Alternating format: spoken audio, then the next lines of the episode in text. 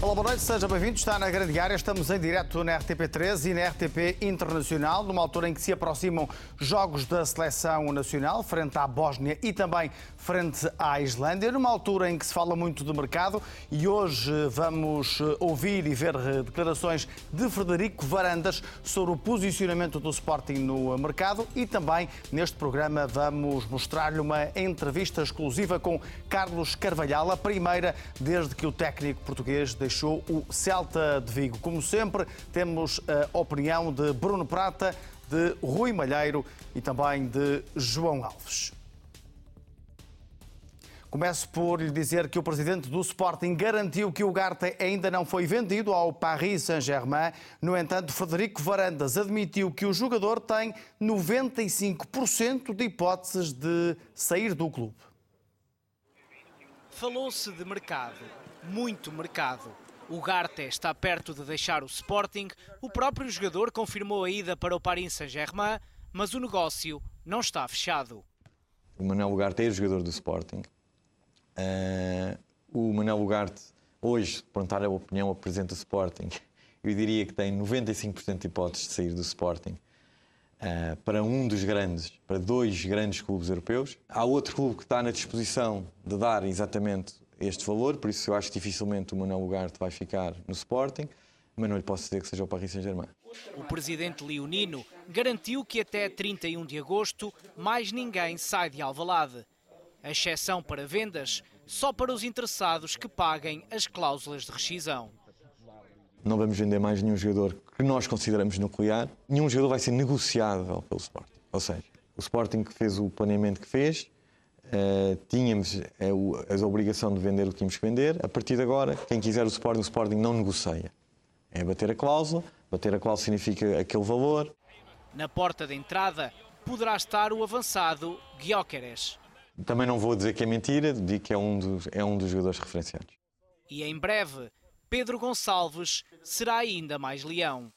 Pedro Gonçalves, à partida, é...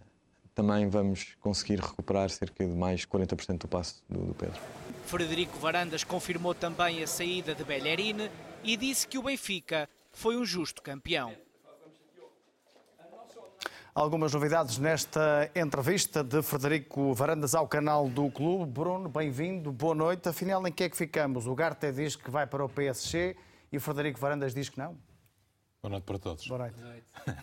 eu, eu, eu, a explicação que encontro para isto é, é o facto de, de, o Presidente do Sporting não poder assumir que o negócio está já uh, fechado, porque caso contrário amanhã iria receber uma comunicação da CMBM a perguntar porque é que não recebeu informação nesse sentido. Claro. E, e, o mais lógico é pensar que, que o anúncio ainda não foi uh, feito uh, pelas duas partes, e quando falo em duas partes estou a falar de Sporting e Paris Saint-Germain, porque eventualmente pode haver interesses contabilísticos uh, das duas partes ou apenas semestre, de uma, é? admito que seja o Paris Saint-Germain. Exatamente, as contas fecham agora no, no final deste mês e, e, vamos ver se nos primeiros dias de julho o, o Presidente do Sporting não aumenta aquela percentagem para 100%. Vamos ter um início de julho agitado.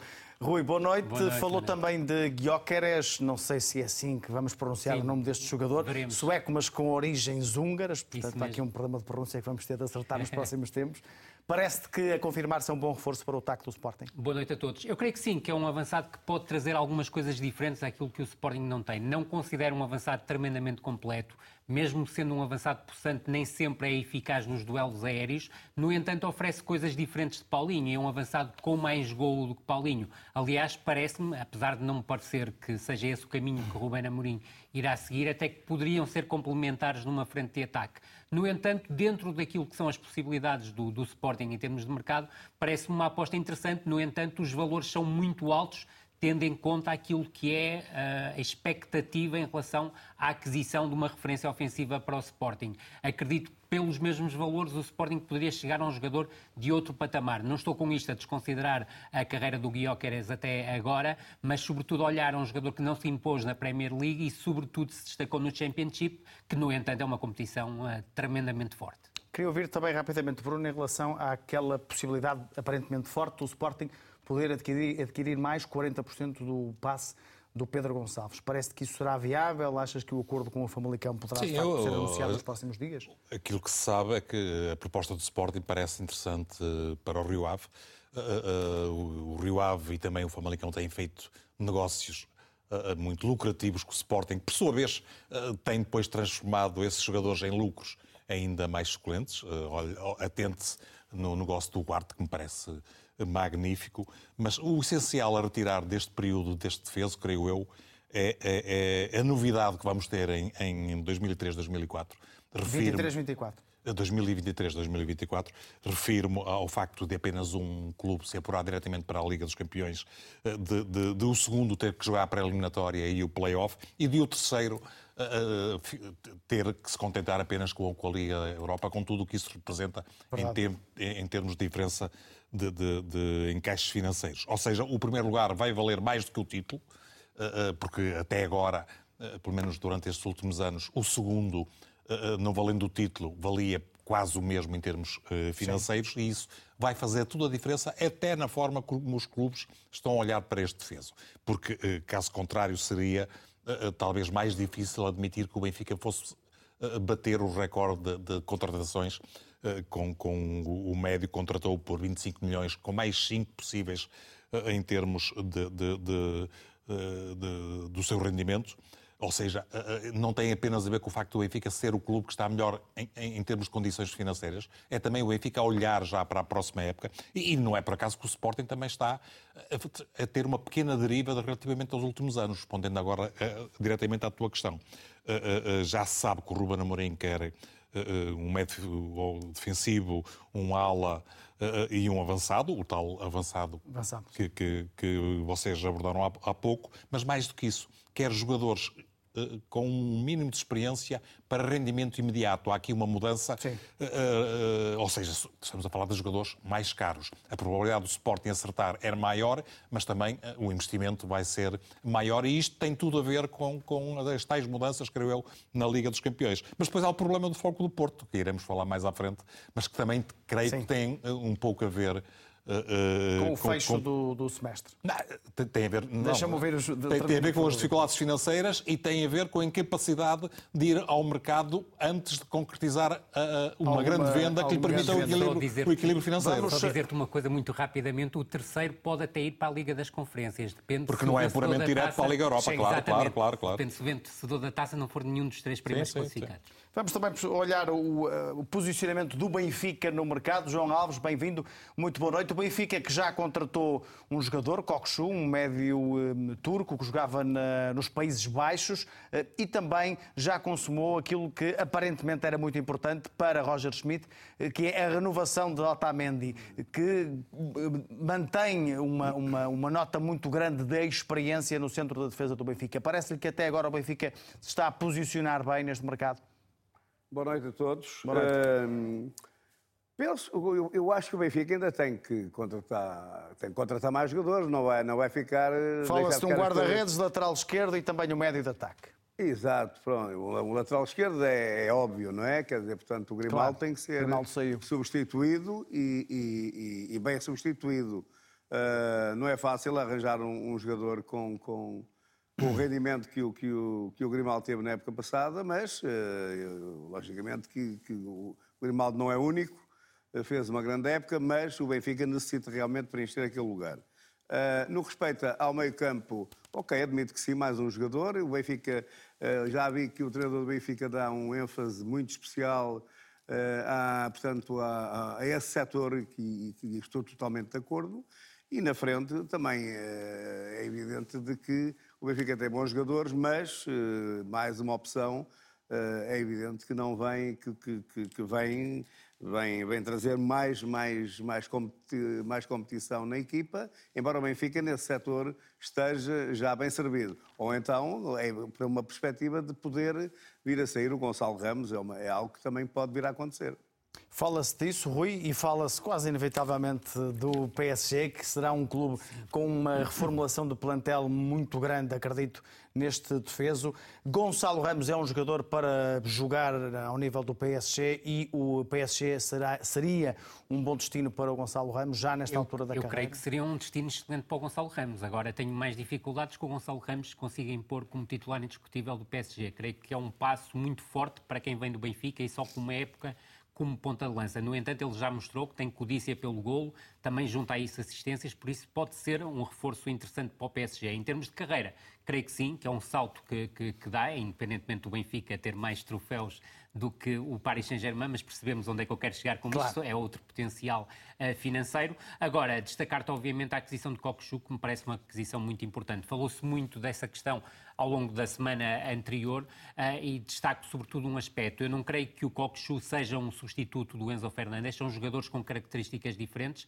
Agora, vem aportar coisas que faltavam ao meio campo do, do Benfica. Eu creio que há uma distinção bem grande entre as características dos dois jogadores. O Enzo tem mais capacidade defensiva, tem mais capacidade também para ocupar mais espaços, é um jogador mais importante na primeira fase de construção. O Kokshu é, sobretudo, um jogador capaz de conduzir com a bola, e isso parece-me importante, é uma diferença grande em relação ao Enzo, é capaz de esticar mais jogo com bola, é igualmente um jogador muito forte no passe, mas é mais forte que o Enzo no último passe, se quiseres no passe de ruptura, e tem mais capacidade de finalização. Esse também me parece um fator importante, juntando um aspecto que também me parece crucial, face à saída do Grimaldo, é que é um jogador muito forte na execução de bolas paradas, quer laterais, quer diretas, e com a saída do Grimaldo, o Benfica perdeu o seu principal especialista. Eu concordando com o que disseste, importa também sublinhar que o Coxu, do ponto de vista trabalho defensivo, foi um jogador que cresceu muito nos últimos anos. Sim. E isso justifica, de alguma forma, os novos terrenos que ele passou Verdade. a ocupar. Eu creio que será um jogador que vai melhorar com, com, com o Roger Schmidt, ou seja, vai se tornar um jogador mais reativo à perda, vai ser também um jogador que vai ser mais agressivo na pressão e, sobretudo, vai fazer algo mais rotinadamente que não fazia no Feyenoord. Vai ser obrigado a muitas vezes surgir na primeira fase de construção e a ser aquele jogador que normalmente ou surge entre os centrais ou cai para um dos corredores, o centro-esquerda, normalmente na, na saída A3 do, do, Benfica. E creio que tem condições para isso, para crescer como jogador, porque tem margem de, de progressão bastante grande. Olhamos ainda para o Futebol Clube do Porto e, Bruno, vou começar por ti, porque há pouco sublinhavas as declarações de Fernando Gomes dizendo que o Porto, até ao final deste mês, tem de encaixar 50 milhões de euros em mais-valias. Isto indica claramente que até ao final do mês, por exemplo, Diogo Costa vai deixar o Porto? Será provavelmente o jogador com mais mercado nesta altura do plantel portista? E nesses 50 milhões eh, está já a ser levado em conta o facto de o Fogo do Porto já ter tido pequenos encaixes. Sim. Estou a pensar, por exemplo, no, no Diogo Leite. Diogo Leite. O, o Nuno Encarnação escrevia no Jornal Record há dias um texto muito interessante em que basicamente dizia que os custos do, do plantel Foco do Porto mais os custos da dívida do, do, do Floco do Porto, que importa recordar, vai já uh, na, na, casa dos 500 milhões de euros, obrigam o Floco do Porto a ter um encaixe na Liga dos Campeões à volta de 65 milhões de euros e obrigam o Floco do Porto a conseguir cerca de 70 milhões em termos de mais-valias. Isto para ter o orçamento equilibrado. Uh, uh, se olharmos para estes números, percebe-se a dificuldade que o Floco do Porto está na, nesta altura a, a, ter. Não que não tenha tido rendimento esportivo, porque tem, teve, e, e, voltou a ter uma participação na Liga dos Campeões muito suculenta, sob o ponto de vista da carreira, mas também do ponto de vista financeiro, e isso uh, torna ainda mais disparatada a, a, afirmação do seu administrador uh, financeiro, uh, absolutamente desconexa até. Não, não, não, não, não se consegue perceber como é que alguém com, com o, o, mínimo sentido da realidade pode dizer aquilo. O, o Dr. Fernando Gomes deve andar na Lua, porque só alguém que, que, que, não está cá que pode dizer um disparate daqueles.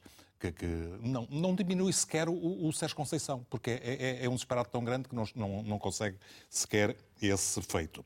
Mas uh, uh, uh, aqui houve claramente uma consequência da, da, da declaração do, do, responsável financeiro do Futebol do Porto, quando, quando ele não disse nada que não se imaginasse ou que não se soubesse até porque toda a gente sabia que o Futebol do Porto tinha necessidade de vender Mas até ao final do jogo. Dito, Mas dito, dito por quem foi, claro. naturalmente que o Manchester United, que é talvez o clube mais interessado na contratação do Diogo Costa, Diogo Costa uh, uh, percebeu que vamos esperar aqui um bocadinho para, para, ver se conseguimos baixar o preço. A cláusula do Diogo Costa é de 75, é 75 milhões, milhões o que é quase recorde em termos de transferências de guarda-redes em termos internacionais. O maior, a maior transferência foi a do Kepa, por 80 uh, milhões. Depois segue-se o Donnarumma e também acho que outro... O, Alisson. O, Alisson, o Alisson é o segundo. O Alisson é o segundo, é, maior. Uh, mas, mas isso não ajuda. E enquanto o Futebol do Porto não conseguir este encaixe, a, a, a, vontade de Pinto da Costa de satisfazer os anseios de Sérgio Conceição em termos de reforço, designadamente de lhe dar algo que lhe faltou esta época, que é o, tel, o tal médio com capacidade construtiva eh, que, que, de alguma forma ocupa o espaço que foi deixado em aberto pela saída do Vitinha, vai ter que esperar, porque não, não, o Floco Porto não e pode arriscar. E Duribo, e Duribo. Claro, mas esse, sim, esse sim. apesar de tudo, ainda tem o Gruites que pode Verdade. ocupar para o lugar de Vitinha, que não, não, não ficou ninguém. João Alves, parece-lhe que nesta altura já é mais ou menos claro que Sérgio Conceição vai continuar no Porto ou acha que ainda aqui há alguma margem para uma surpresa e para uma saída? É evidente de que hum, tem muito a ver com, com a, cada vez eh, as hipóteses vão, vão de, de uma vai possível fechando, saída. Vai-se fechando vai o mercado. o é? mercado, exatamente. O, o, o, Sérgio Conceição, para sair do Porto, aquilo que eu, que eu prevejo, eh, se eu claro, e se estivesse no lugar dele, eu saía para um, para um clube que me desse. Uh, não há garantias de nem, que nenhum clube, nenhum presidente dá de, de se poder ganhar.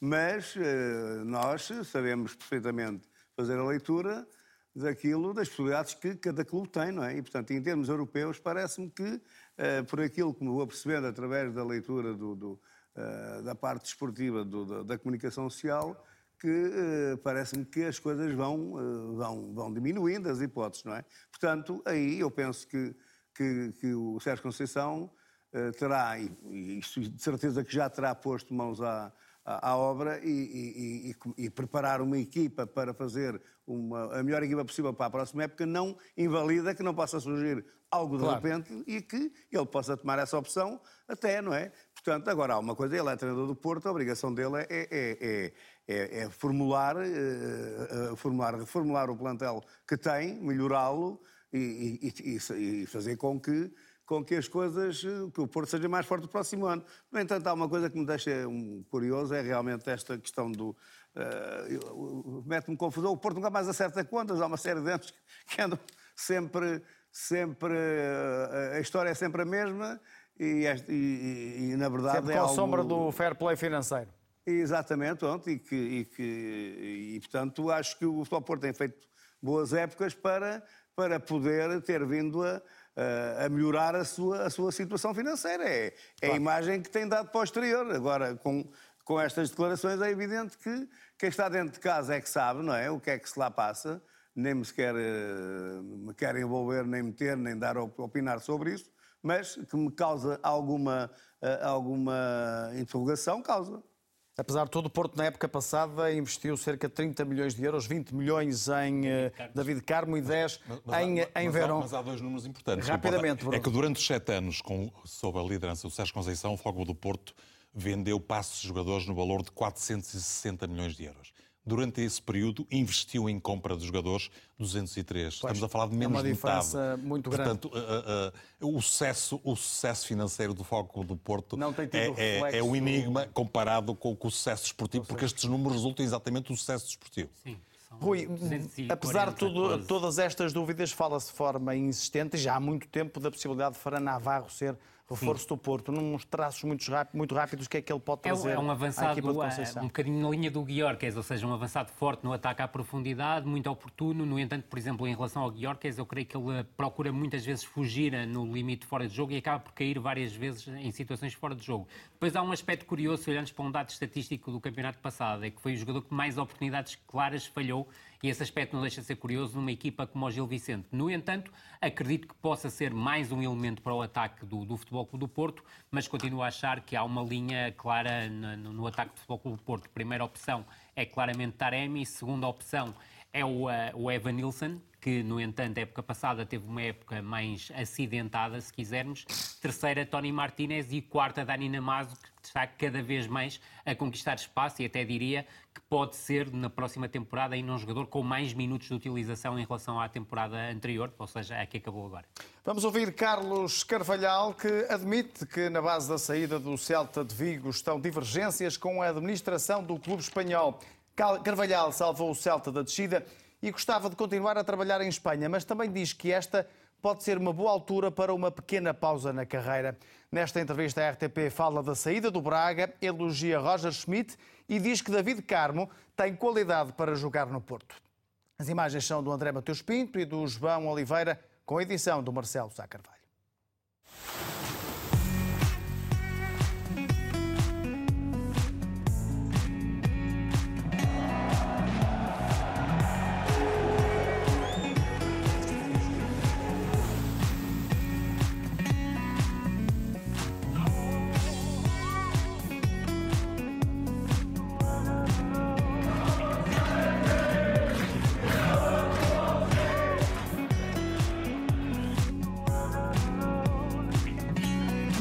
Obrigado por me fazerem, uh, no fundo, cumprir um sonho de menino.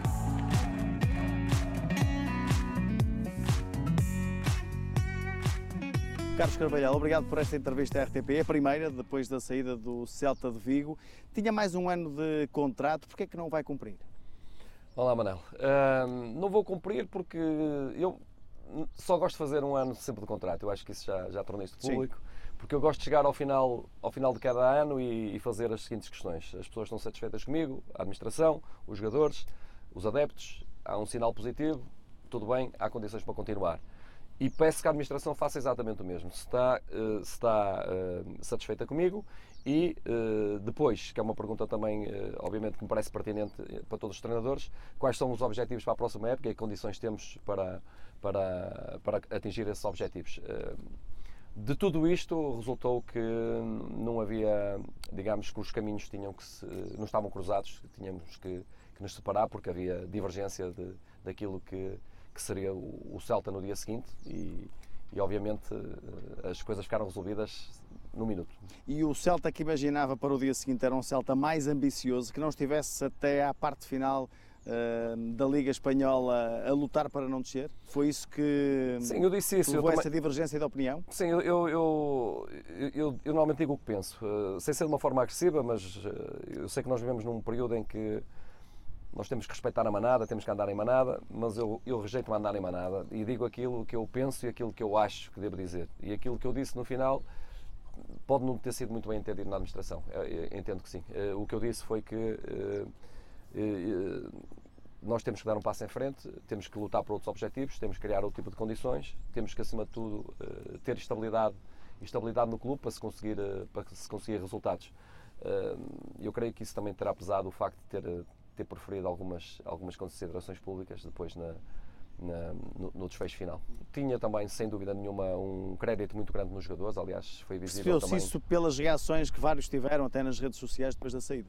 Sim, do, nomeadamente daqueles até mais que foram mais impactantes, do, do Iago Aspas, e, que é sem dúvida um jogador fabuloso. É, um símbolo é o melhor jogador que eu treinei até hoje. O melhor que treinou até hoje? Sim, sem dúvida. Um, jogador pá, de um potencial incrível, incrível. Um jogador incrível, incrível. Treinei grandes jogadores e recordo assim a curto prazo já do, do Ricardo Horta, mas eu, eu, o Iago Aspas tinha, tinha um magia, tem, tem um potencial enorme. Portanto, não só ele, que também do Gabri Veiga teve, teve portanto, foi também funcionários do clube também que publicamente manifestaram a vontade que, que, que, eventualmente houvesse continuidade, mas as coisas são, são como são e temos que compreendê-las. Eu, eu, no meio disto tudo, há uma situação aqui importante eu, que me deixou bastante orgulhoso no início e continuo neste momento bastante orgulhoso. Eu fui uma escolha eh, quase pessoal do, do Luís Campos. O Luís Campos, uh, neste momento, é talvez o melhor dentro da sua função, por isso mesmo é que está no Paris Saint-Germain e o trabalho que ele fez no Lille, que fez no Mónaco, etc. E tem também essa ligação que, que, algumas pessoas podem não saber ao, eh, ao Celta. Ao Celta, portanto tem essa ligação também e foi uma escolha dele, para mim foi um orgulho tremendo, porque ele é uma pessoa, para mim, o melhor dentro da sua área, o melhor do mundo. Hum, eu mereci a sua confiança, fiz tudo o que estava ao meu alcance para, para, para conseguir as coisas. Tive uma oportunidade de ter uma conversa com ele já depois de, agora de, de, de, da situação estar resolvida. E demos um abraço no, no final e, e, fica aqui, obviamente, uma, a possibilidade de trabalharmos no futuro, que seria muito do meu, do meu agrado trabalhar numa pessoa com a competência dele. E deixa-me um bocadinho de pena, fundamentalmente, não, pelo Celta, sim, pelo Presidente, que eu tinha uma boa relação também, eu tinha uma excelente relação com o Presidente, mas fundamentalmente pelo, pelo, pelo Luís Campos, uh, não, não, não, podemos continuar este, este trabalho. Eu tinha aqui uma pergunta sobre dois jogadores, mas sobre um Carlos Carvalhal já falou, que é o Iago Aspas, e já disse tudo, sublinhando que foi o melhor jogador que já, que já treinou. Outro também já falou, um jovem talento, o Gabri Veiga. Uh, há um ano ninguém conhecia este jogador. Uh, mas hoje é um dos jogadores mais cobiçados na Europa. Que tipo de jogador é este? Que, que talento é este que, que, está a nascer em Espanha e no Celta? Bem, eh, tentando ser o mais rápido possível. O Gabriel Veiga na equipa B era fundamentalmente um ponta-lança. Com o treinador anterior que jogava em Rombo, em Losango, ele era o 10, jogava nas costas dos dois avançados. Connosco, nós passámos-lo para segundo médio. Portanto, ele foi o nosso segundo médio. Embora depois há aqui uma, alguma complexidade, porque nós buscávamos equilíbrios precisamente para as características dele. Agora, como segundo médio, eu cheguei-lhe a dizer isso e disse isso publicamente lá em Espanha, é um jogador invulgar a nível mundial, neste momento. Invulgar. Não encontras um segundo médio que tenha feito, eu não sei os números, verdadeiramente os números dele, talvez deve ter feito 8, 10 golos, deve ter feito umas 7, 8 assistências. Portanto, para um médio é qualquer coisa de, de, de, fantástico. A porta do futebol espanhol ficou aberta depois desta passagem pelo Celta? Eu acho que sim, eu acho que sim. Fizemos um bom trabalho, conseguimos. Eh, eu recordo, nós tivemos uma quebra, na, na, nós tivemos um começo muito difícil, porque a equipa vinha de salvar 5 ou 6 derrotas consecutivas. Uh, nós procurámos estancar, eh, tornando, dando solidez à equipa até, até à paragem. Uh, empatámos no, no Raio Vallecano. Depois da paragem, por causa do Mundial, ainda bem que tivemos essa paragem, aí sim fomos a nossa equipa. Com um futebol vistoso, de ataque, de golos, um futebol equilibrado. Nessa altura fizemos mais pontos que o Real Madrid, salvo erro, só, ficamos, só fizemos menos pontos, e estamos a falar de um ciclo de 9, 10 jogos, menos pontos, salvo erro, que a Real Sociedade, que na altura estava a pontuar muito, e o Barcelona, eh, porque de resto nós fizemos mais pontos que estas equipas todas. A Liga Espanhola é uma, uma liga, para mim foi uma surpresa, eu achava que... É diferente da Liga Inglesa? Eh, é diferente, mas tem coisas melhores, tem coisas que não é tão boa. Mas eu, eu, diria que são duas ligas muito equilibradas. São as duas melhores ligas do mundo, possivelmente. Uh, em termos de estádios, sempre, sempre cheios. Eu não joguei. Nós fomos jogar ao Elche, o Elche estava praticamente condenado, o estádio estava cheio, portanto foram os estádios todos cheios. Um, e dá um gozo tremendo né? chegar ali a, ao Betis de Sevilha, ganhar 4-3, ao, ao Sevilha empatar 2-2, chegar a Bilbao, empatar o jogo, pá, dá, dá, dá, uma pica, dá uma pica muito grande. O Campeonato Espanhol é extremamente intenso. A bola chega do lateral direito ao extremo, ao extremo esquerdo com uma rapidez, uma facilidade tal, sob o ponto de vista técnico, uma bola sempre controlada e chega lá muito rapidamente. A Inglaterra é capaz de chegar com dois passos mais largos e chega lá, se calhar, mais rápido em termos de velocidade, okay. mas esta chega, ali chega com intensidade de, de, de jogo, de bola, de, ter, de, de jogo posicional. E nesse sentido é um desafio muito difícil. Grandes equipas, grandes jogadores, grandes treinadores. É um desafio, cada jogo é um desafio diferente do outro. Obviamente que será sempre assim, porque o futebol é diferente das equipas umas para as outras. Mas um diferente, digamos, com um desafio ligado, levado quase ao extremo, porque os jogos são todos, todos, todos muito complicados em Espanha. Mas ainda não ouvimos falar, agora, passado este tempo, daquilo que foi a saída do Sporting de Braga. Foi uma, uma saída, entre aspas, dolorosa, principalmente até pelo clube que se percebia que queria que o Carlos Carvalhal continuasse? Não, eu, eu, entendi que, eu entendi, e o Presidente do Salvador, que eu tenho bastante relação com ele, que, que era o, o timing certo para sair. Nós tivemos eh, dois anos no Sporting Clube Braga, eu sou de Braga, a minha família é de Braga, eh, tenho um peso muito grande, obviamente, treinar na, na, própria casa. E eu, quando eu assinei dois anos, aliás, eu só queria um, o Presidente Salvador é que insistiu e, muito para, para que fosse os dois anos, ainda bem que foram os dois anos, fiquei os dois anos no Sporting Clube Braga, mas o que fica verdadeiramente é os troféus. É isso é que fica. Isso é que fica marcado para sempre. Né? O Braga, nós somos os donos, eu e a minha equipa técnica e os jogadores, obviamente, da terceira. A primeira foi do Palmeira, a segunda foi do Paulo Fonseca, a terceira foi do Carlos Carvalhal e sua equipa técnica e os seus jogadores, obviamente. Né? Isto é o que fica sempre no futebol, infelizmente, porque há muito trabalho que é feito para além dos títulos. Ninguém se lembra das finais que nós perdemos, mas toda a gente se vai lembrar, obviamente, da, da, da final da taça, que para mim, eu disse-o e vou reafirmá-lo, Ganhar uma taça no Sporting Clube Braga significa ganhar uma Champions League em qualquer outro clube. Em termos de significado, para mim, para mim interno, para o meu coração, para, minha, para, o, meu, para o meu ser, para a minha família, uh, vale tanto ganhar uma taça Portugal com o Sporting Clube Braga como ganhar uma Champions League num qualquer outro clube, sem dúvida. E faz sentido pensar um dia no regresso a Braga, ao Braga ou não? Não faço ideia, não faço ideia, sinceramente. O Presidente, na altura, disse que a porta estava aberta e, evidentemente, para mim estará aberta também sempre para, para voltar. Não estou a pensar fazê-lo a curto prazo, nem a médio prazo, não tenho isso em mente, mas voltar a Portugal tenho isso em mente sim, e não excluo nenhuma, nenhuma possibilidade quando, quando entender que, que, está na hora de voltar a Portugal, que poderá ser em breve, não sei, vamos ver. Neste momento, neste momento estou num momento de, de pausa, de reflexão, quatro anos muito difíceis, uh, muito exigentes para nós. O Rio Ave faz a sua melhor classificação de sempre e, vai, e atinge a, a taça UEFA. No Sporting o Braga, uh, pronto, além da taça Portugal, as finais, mas conta fundamentalmente a taça Portugal. Uh, para além de outros créditos, mas, pronto, que não, mas que foram os objetivos, digamos, conseguidos, e agora no Celta conseguimos os nossos objetivos também. Portanto, são, no fundo, são quatro trabalhos com objetivos conseguidos, depois de termos mudado alguma coisa. Neste momento, uh, ou aparece algo que uh, nos agarra, que foi o caso do Celta, foi o caso do, do Sporting Clube Braga, foi o caso do Rio Ave, que nos agarra e nós quando vamos empolgados, vamos, sentimos que temos massa crítica e, e tentamos levar que as pessoas se não forem atrás de nós, a gente vai atrás da, da malta, empurra para conseguir coisas, ou aparece isto, ou se não, está na hora, que eu já avisei a minha equipa técnica, da gente fazer um, um, não vou dizer um ano sabático, mas um período sabático, para, para, para quê? Para depois, quando regressarmos, uh, reformularmos ainda coisas, sairmos outra vez fora da caixa, ainda mais fora da caixa, e, e tentar ainda fazer melhor. É esse, é esse, é esse o plano para, para o futuro, para além, só uma particularidade, que aproveitamos, ou estou a aproveitar este tempo também para fazer um curso de PNL, porque nós estamos, temos sempre que estar de programação neurolinguística, porque nós estamos, estamos sempre a, a, tentar melhorar e a melhorar competências e achamos que é, é, é também importante para, para o nosso crescimento.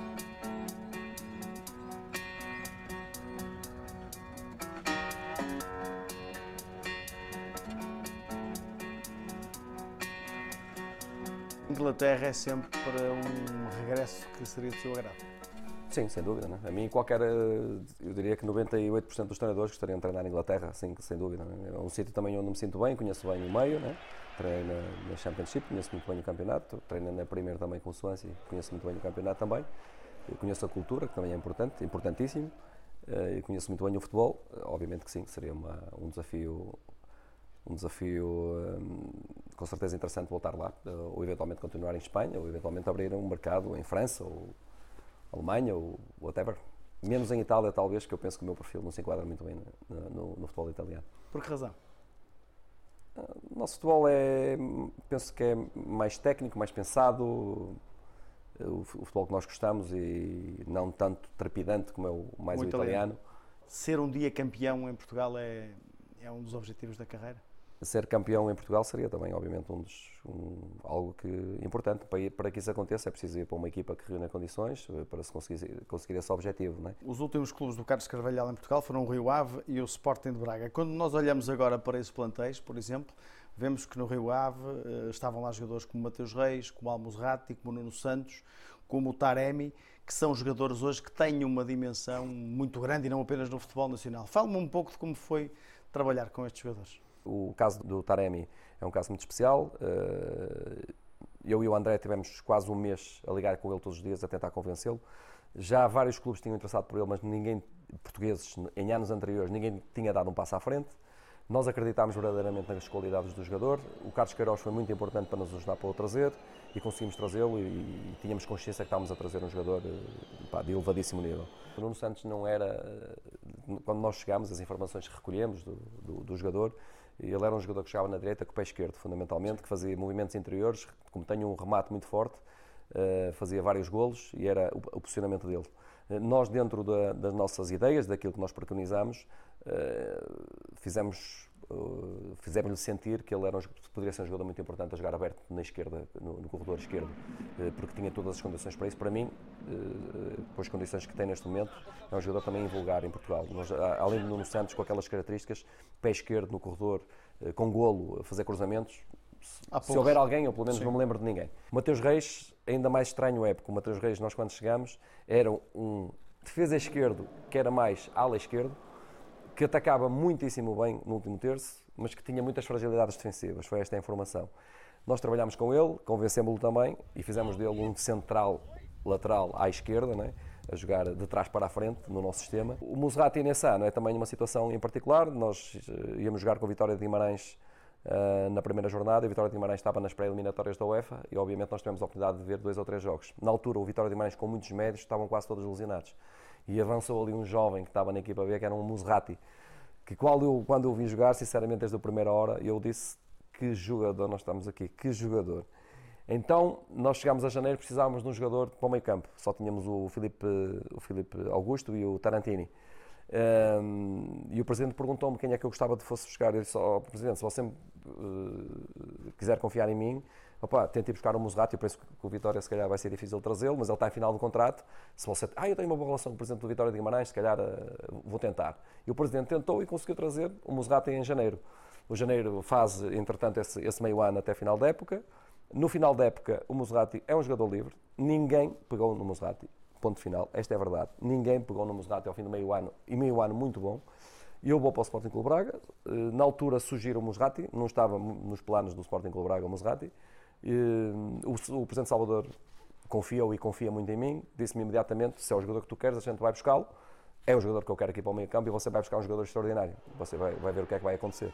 Ele veio, dificuldades iniciais, dois primeiros jogos, três, a partir daí foi sempre a voar. E quando lhe subiu a exigência, porque foi isso que aconteceu, subiu-se a exigência do Rio Ave para o Braga e ele respondeu. Eu, eh, nós, dentro da nossa equipa técnica, dissemos o seguinte: se ele responde a este nível e consegue dar este salto, eh, no próximo salto ele vai conseguir acompanhar outra vez. Ficámos muito satisfeitos que agora o Presidente está a pedir, salvo erro, 20 ou 30 milhões. Foi de borla e o Presidente, o Presidente Salvador gosta de fazer bons negócios e nós demos daqui a possibilidade de fazer aqui um grande negócio. Também gostava de perguntar sobre alguns jogadores que, com os quais trabalhou em Braga. E eu gostava de começar pelo David Carmo, que foi um jogador que foi para o Futebol Clube do Porto, também uma, uma, uma transferência avultada, mas não se conseguiu impor no Futebol Clube do Porto. Achou isto normal que ele numa primeira época não se tenha conseguido impor ou ficou de alguma forma surpreendido? Uh, meia surpresa só. Uh, e, e, a responsabilidade não é de ninguém, no fundo. É, é, é ou seja, o, o, David, se tem qualidade para jogar no Futebol Clube do Porto, tem. Se o David tem já maturidade e principalmente os requisitos que o Sérgio Conceição quer para jogar no Futebol do Porto, se calhar ainda não. E no entendimento do Sérgio, claramente não. Claro. Mas não é manifestamente uma falta de qualidade. Não tem, eu, eu, sei exatamente, porque conheço bem o David, conheço a, a sua personalidade, conheço também bem o Sérgio eh, e sei os requisitos do Sérgio e o, e o, David ainda tem que crescer algum, ainda é menino, ainda é um pouco menino, boa gente, muito bom jogador, na minha opinião mas há coisas ali que se requisita para jogar no Futebol Clube Porto em que ele tem que trabalhar. O Ricardo Horta é, é, é, um jogador que já fica para a história do Sporting de Braga, de facto, porque é, é, um, é o melhor marcador um de sempre. É o melhor marcador de, de sempre. Uh, é um jogador que lhe parece que está no sítio certo para a carreira dele, ou, ou a carreira dele poderia tê-lo levado, ou poderá ainda levá-lo a outro tipo de patamar?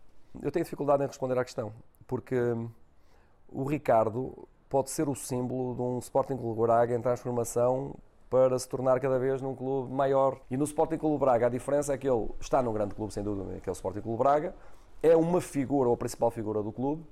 Uh, o Sporting Clube Braga, com a transformação que está a ter e com a aproximação aos títulos, e inclusivamente ao título, uh, e se o conseguir com o Ricardo Horta, o Ricardo Horta vai ter uma estátua no estádio do Sporting Clube Braga. Não a teria no Benfica, no Sporting, no Porto, no, no Mónaco, no, no, Inter de Milão, no Real Madrid, não a teria de certeza absoluta. E no, no Braga ele pode ter um, amanhã, se o Sporting do Braga for campeão, o Ricardo Horta, eu garanto que o Ricardo Horta vai ser uma estátua. Eu digo isto porque eu sei que o Presidente me prometeu que metia uma estátua no museu.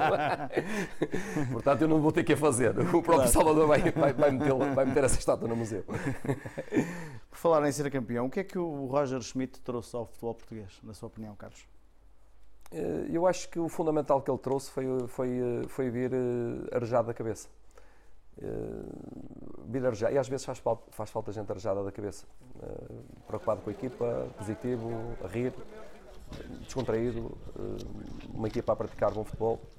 Eu acho que fundamentalmente trouxe essa, essa aragem que às vezes é necessária. De, às vezes o nosso futebol muito pressionado, muito, muito carrancudo, as pessoas não se podem rir, que temos que estar aqui todos aos gritos uns com os outros e temos que andar aos pontapés.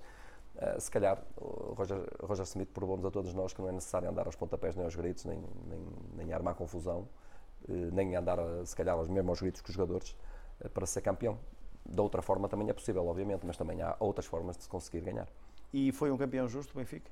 Se ganhou, foi justo, mas teve um grande futebol com o Porto, sem dúvida nenhuma. Sem dúvida. E, um, e um Braga também, um Sporting com o Braga, a ganhar também ali em determinada altura, a ganhar, tem aquele jogo decisivo né, de, na luz, eh, que fez também um bom campeonato. Agora, eh, se ganhou é, é justo, obviamente, mas eh, com o Futebol Porto muito forte também, sem dúvida nenhuma. Tu com o Flóculo Porto, estás a jogar do Sérgio Conceição e estás a jogar e estás a ganhar 2-0 aos 75 minutos e, e chegas aos, aos 90 e ainda podes estar com 2 a 0 e o jogo não está seguro.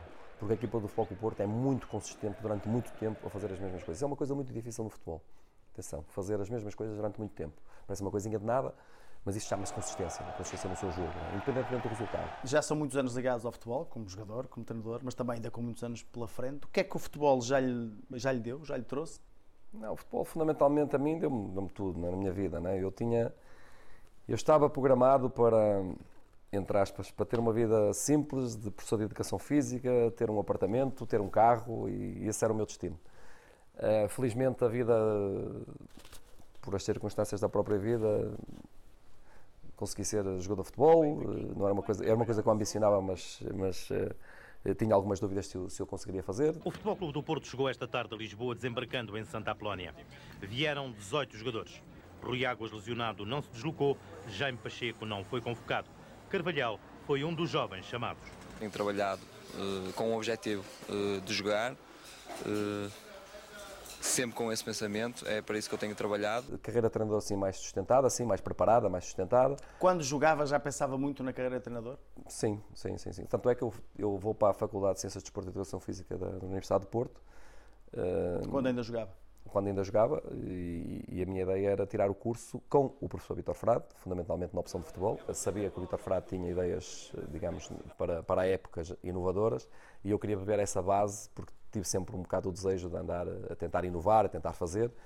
E, e pronto, tive a felicidade de estar com ele. Tirei o curso dos 5 anos na, na faculdade, especialização com ele 3 anos, e, e, isso já fez parte da minha preparação. E, obviamente, depois, enquanto jogava, sempre muito crítico, não só com as coisas boas, com as coisas más, como com as coisas boas, e aprender muito com as coisas boas, mas também muitíssimo com as coisas más. Carlos Carvalhal, obrigado por esta entrevista, boas férias e felicidades. Muito obrigado, prazer. Obrigado, Manuel. Obrigado.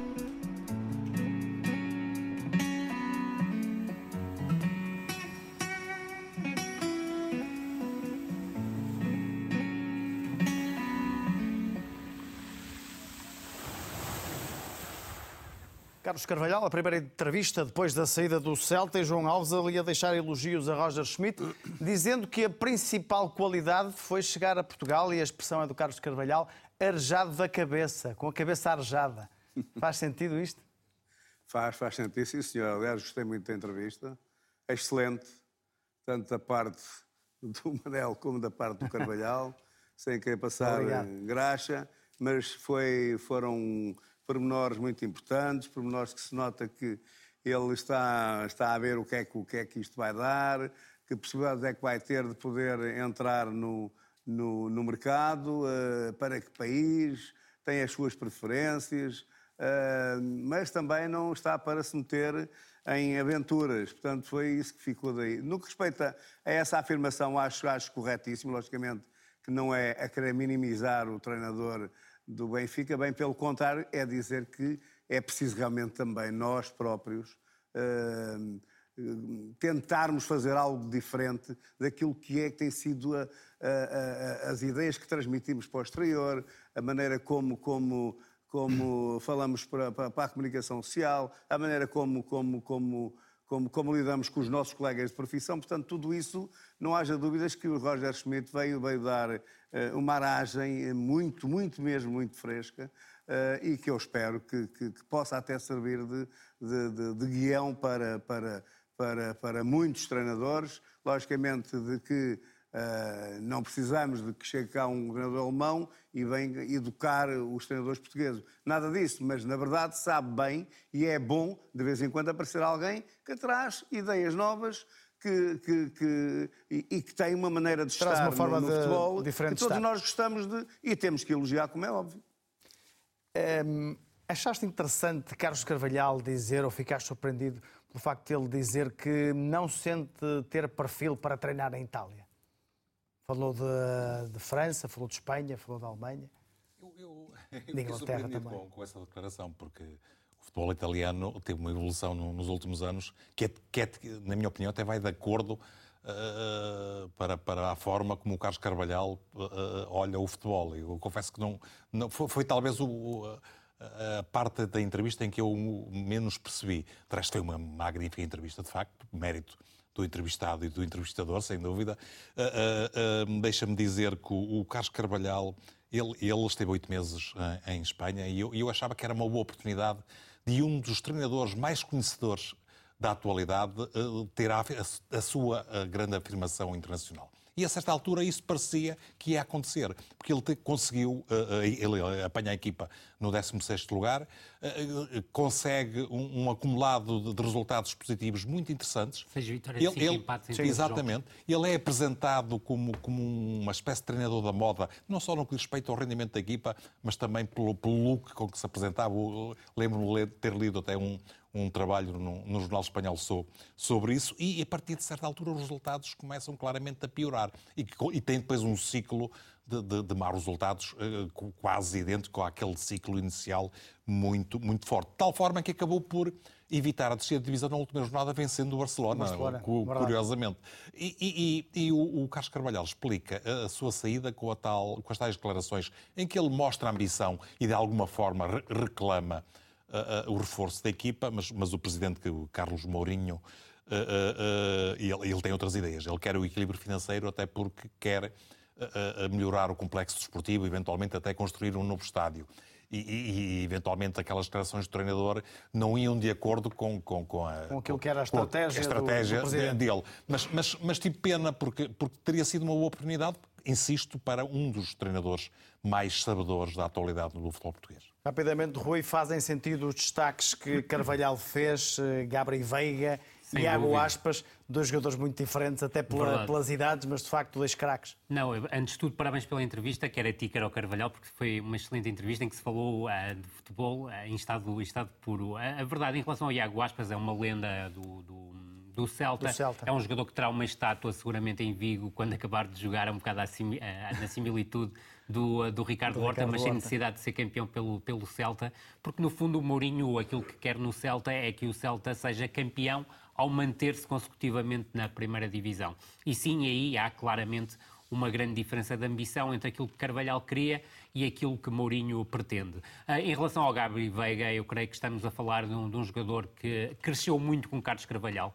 Eu creio que a mudança posicional com, com o Carlos Carvalhal, recordar que ele jogava como avançado na equipa B, depois estava a jogar como médio ofensivo num losango e com Carlos, eh, com Carlos Carvalhal transformou-se num médio centro ofensivo de enormíssima qualidade. Eu creio que é um jogador talhado para, um, para clubes de perfil maior, provavelmente até fora de Espanha. Acredito que a Premier League seja um campeonato muito interessante para um jogador com tantas com características tão é, importantes. Depois salientar-te, obviamente, aquilo que ele fala sobre os jogadores que treinou aqui em Portugal. Sim. As suas questões foram muito pertinentes. Achei muito curiosa a questão do Mateus Reis, com a qual concordo em absoluto. É tremenda a evolução do Mateus Reis como futebolista. Passa de um lateral ala ofensivo para um lateral que no fundo já joga como terceiro central e é competente do ponto de vista defensivo e ofensivo, e Ruben Amorim aprimorou as qualidades do jogador.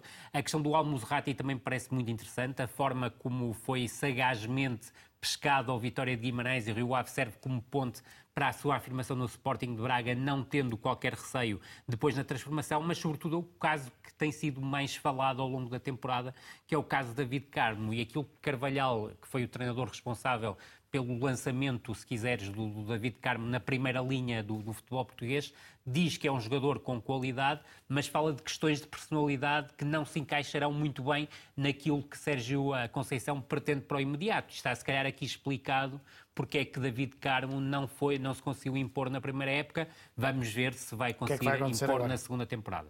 Ainda antes do final, vamos falar do tema que marcou a atualidade, não apenas uh, no âmbito desportivo, ao longo desta semana, o escândalo envolvendo a Academia B-Sports, com uh, suspeitas fortes de tráfico de seres humanos, desde logo jogadores que eram recrutados em vários países e que eram colocados eh, nessa academia, que era, eh, e sabe-se agora, dirigida eh, por Mário Costa, que era quem definia os termos e os valores das mensalidades que cada menor, e não apenas os menores, teria de pagar à B-Sports.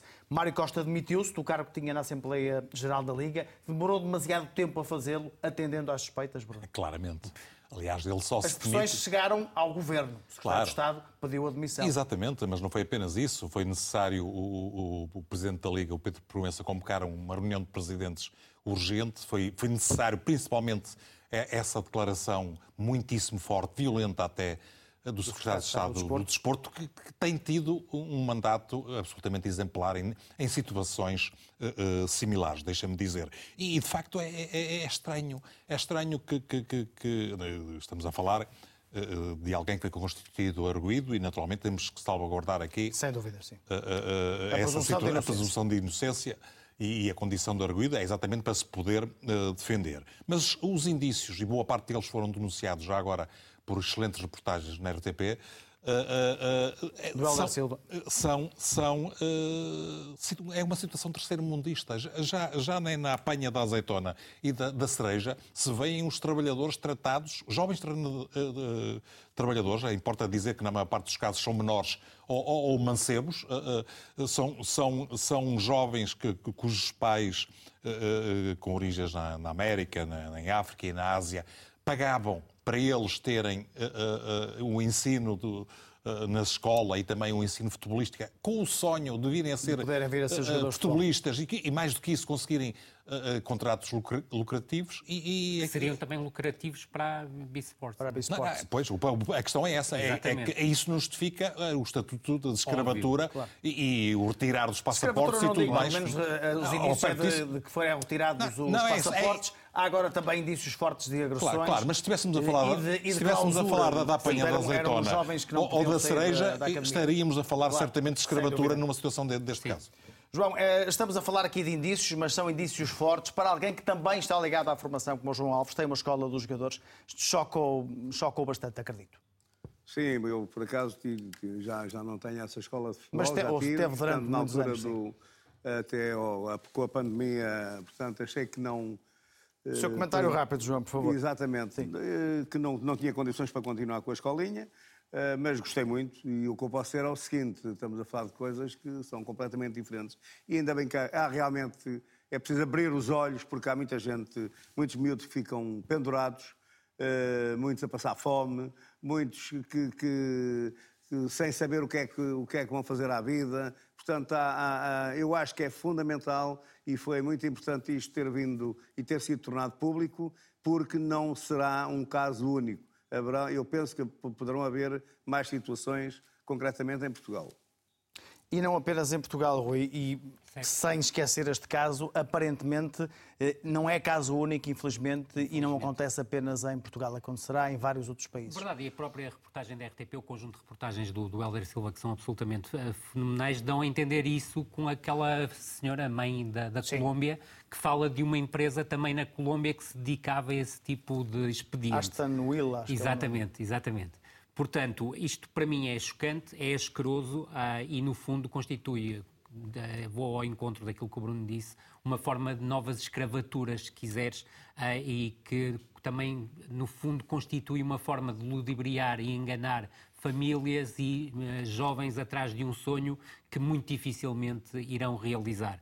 Eh, Em relação ao Mário Costa, o, o antigo presidente da Assembleia Geral da Liga, tendo em conta, obviamente, a presunção de inocência, eu creio que demitiu-se de forma muito vagarosa do seu cargo.